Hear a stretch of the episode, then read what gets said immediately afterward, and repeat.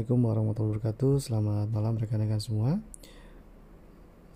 Salam, jumpa lagi dengan saya Edi Susanto di Si Edisut Podcast. Dan pada malam hari ini topik yang akan saya bahas adalah bagaimana kita bisa menciptakan medan energi melalui makanan.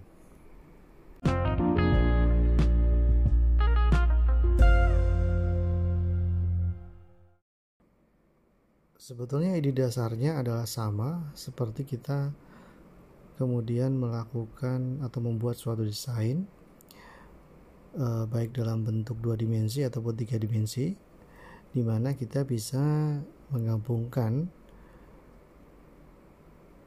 bentuk atau tekstur dan juga warna di dalam desain yang kita buat. Dengan analogi yang sama, kita bisa menggabungkan desain medan energi e, melalui penggunaan makanan. Sebagai contoh misalnya, kita hidup di e, tempat dalam tempat yang memiliki iklim dingin. Nah, misalnya kemudian kita menempatkan e, sebuah wadah yang berisi buah-buahan yang berwarna orange, semisal jeruk, kemudian lemon dan e, atau limau di dalam wadah di rumah kita, maka ini akan bisa meng-counter energi dingin yang ada di dalam rumah tersebut. Kenapa bisa demikian? Karena buah-buahan tersebut kemudian bisa memunculkan energi bawaan dari mereka ditanam, yaitu energi tanah. Energi tanah ini yang kemudian masih tersimpan di dalam buah-buahan tersebut yang kemudian meng-counter dari energi dingin. Di sisi yang lain, warna dari, warna dari buah tersebut, warna orange dan juga kuning, ini kemudian bisa menaikkan ya, suhu di dalam ruangan tersebut untuk kemudian melawan energi dingin. Rekan-rekan mungkin pernah ingat di mana di dalam satu workshop saya, saya eh, pernah membahas penggunaan Surya Cikitsa, yaitu penggunaan spektrum warna di dalam eh, sinar matahari yang kemudian dapat digunakan sebagai obat atau e, alternatif untuk membantu meredakan gejala-gejala penyakit. Nah, konsep warna yang digunakan adalah e, memiliki kesamaan, di mana warna-warna tertentu ini kemudian berkorelasi dengan suhu tertentu. Misalnya warna biru dan hijau dianggap memiliki Uh, suhu yang di bawah tiga puluh derajat. Artinya ketika orang kemudian ada yang mengalami demam dan kemudian diberikan pengobatan dengan warna, maka yang sebaiknya digunakan adalah warna hijau ataupun warna biru karena memiliki efek mendinginkan. Oke, kita kembali ke e, masalah makanan tadi. Jadi warna jeruk yaitu orange dan juga li, lemon, kuning ini bisa kemudian menaikkan suhu di dalam ruangan tersebut sehingga bisa mengurangi hawa dingin yang ada di dalam rumah di mana kita e, tinggal.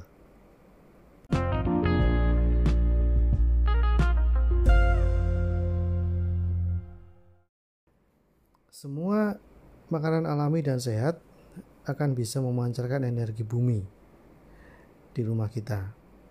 Oleh karena itu, jika kita menempatkan buah-buahan di dalam keranjang di rumah, ini juga akan menimbulkan atau memunculkan energi positif dari bumi.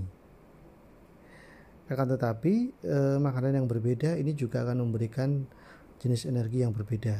Misalnya kalau kita mem- menaruh eh, buah apel dan diantaranya buah jeruk dan juga eh, buah semangka, ini akan eh, membawa jenis energi yang berbeda.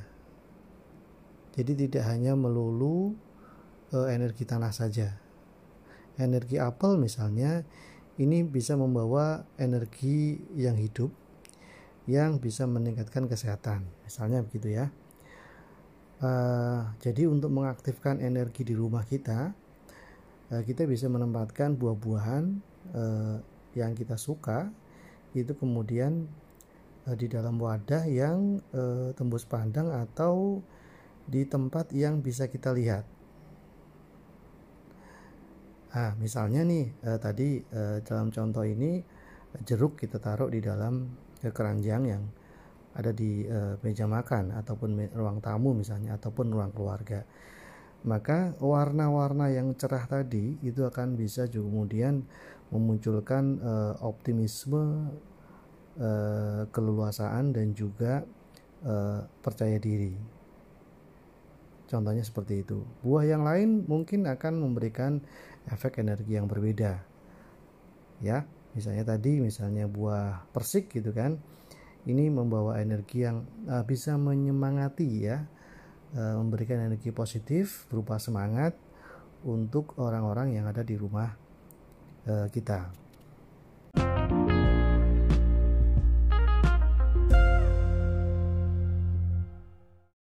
Nah, saya ingin menceritakan uh, beberapa referensi yang mungkin pernah saya baca di mana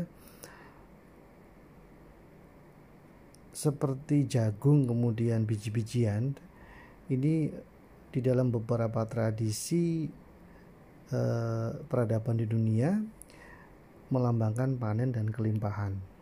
Nah, contoh misalnya uh, di Mesir dulunya biji-bijian kemudian digunakan sebagai alat pembayaran ataupun digunakan sebagai uang. Dan kemudian e, biji-bijian juga hampir di seluruh peradaban manusia ini mewakili e, kehidupan manusia itu sendiri. Dengan meletakkan biji-bijian e, di altar ini melambangkan e, kelimpahan. Dengan menyimpan biji-bijian e, ke dalam wadah tertentu dan disimpan ini e, melambangkan suatu optimisme bahwa di dalam keluarga itu, di dalam peradaban manusia itu e, berharap untuk e, tetap kecukupan sandang dan pangannya.